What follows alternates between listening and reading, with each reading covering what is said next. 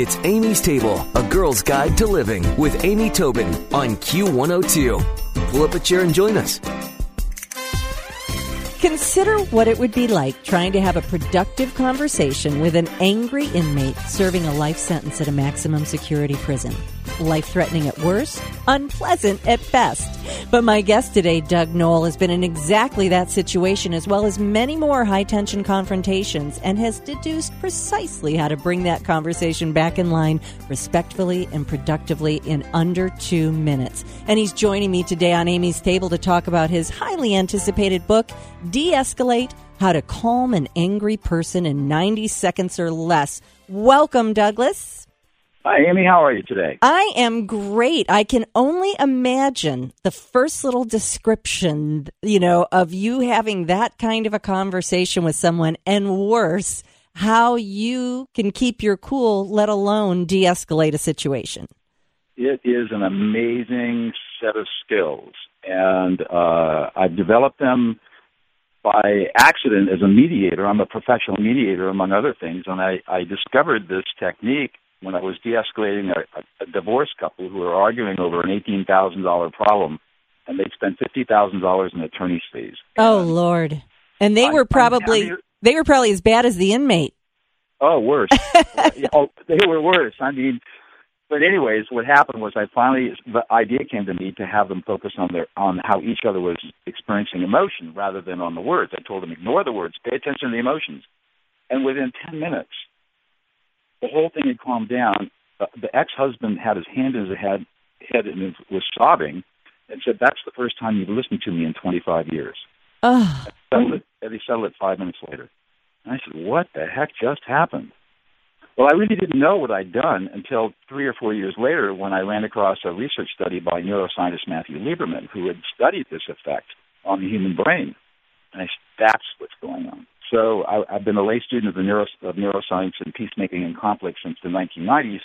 I read the study, began to develop skills, and then uh, when the Prison of Peace Project started with my colleague Laurel Kaufer and I in 2010, this became a foundational skill we used in prison. And we thought if we can teach murderers to be peacemakers, if we can teach people who are serving life sentences to calm down violent situations in prison, this will work anyway.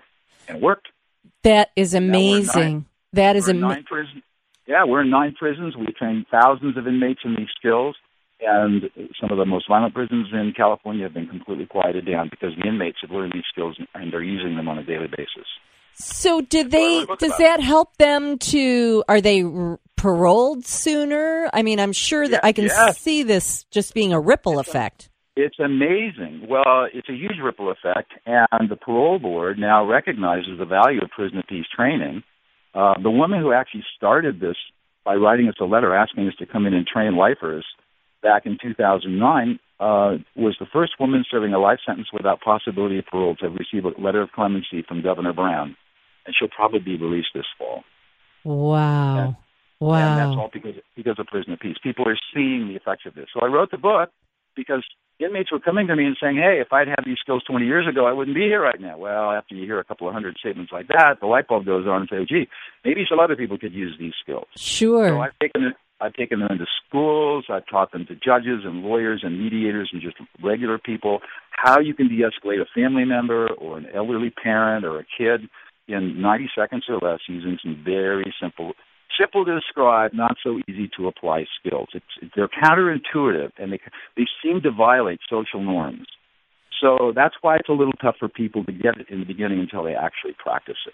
Well, one um, thing I heard from you in the beginning was with the example of the couple going through the divorce proceedings that the husband sobbed saying it was the first time she had heard him. So is that right. where it begins? Is letting yes. someone know you're hearing them? And how do you let a road rage person know you're hearing them?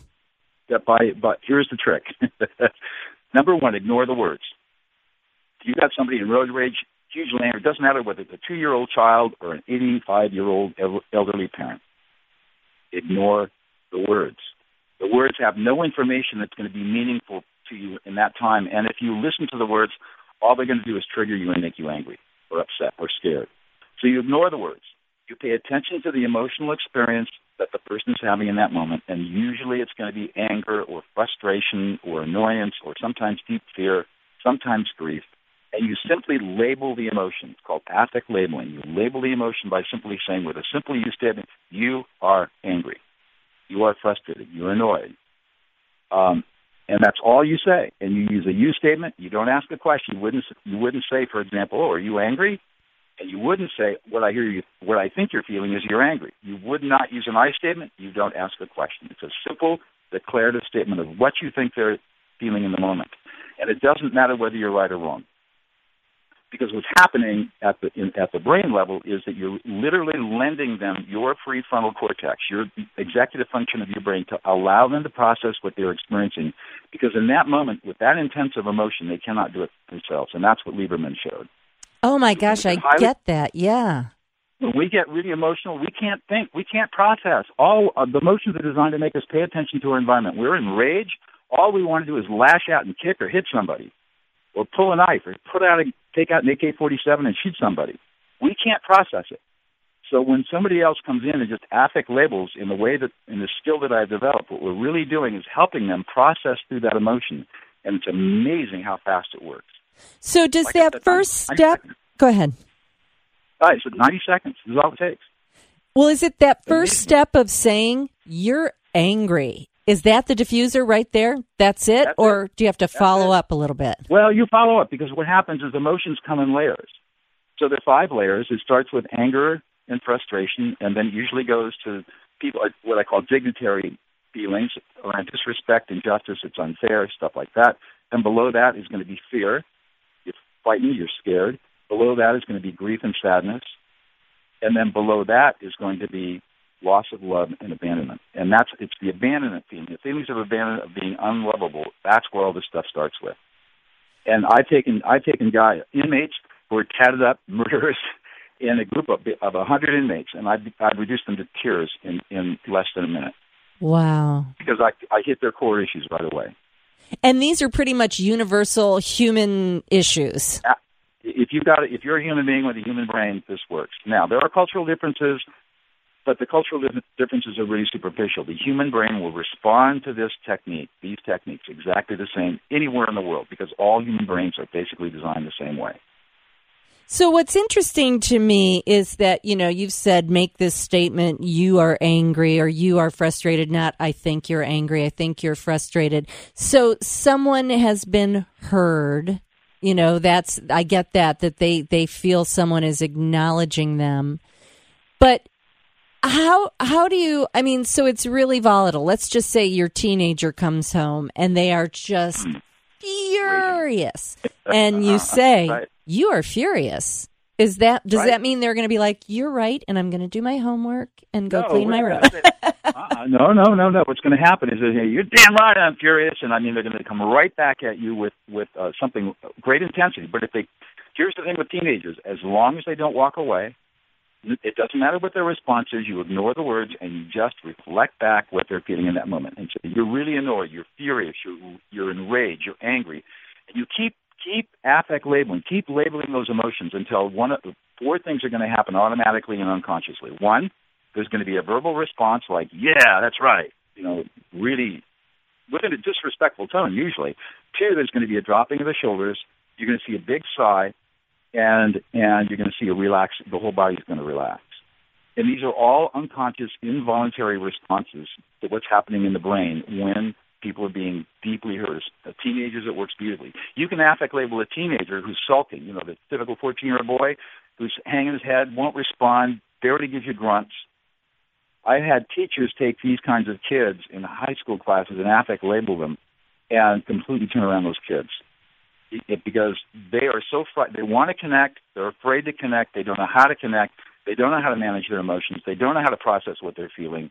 You're providing them processing power for them to do that on their own, and it, over time, not much time, with repetitions of affect labeling, it completely changes the way they see themselves in their lives. So it's kind of teenagers and two year two year olds. Fantastic. It's kind of focused kindness and compassion. It is it is a it is teaching people how to actually do compassion. Right. You know, everybody says we need to be empath- empathetic or empathic. We need to show compassion to people. Everybody says this is what you should do, but nobody teaches you how to do it. this technique, this is what we say in prison. We don't teach you what to do, we teach you how to do it. And these skills, this is how you do it step by step by step. And this is what you look for, and this is what you say, and this is how you respond when people come at you.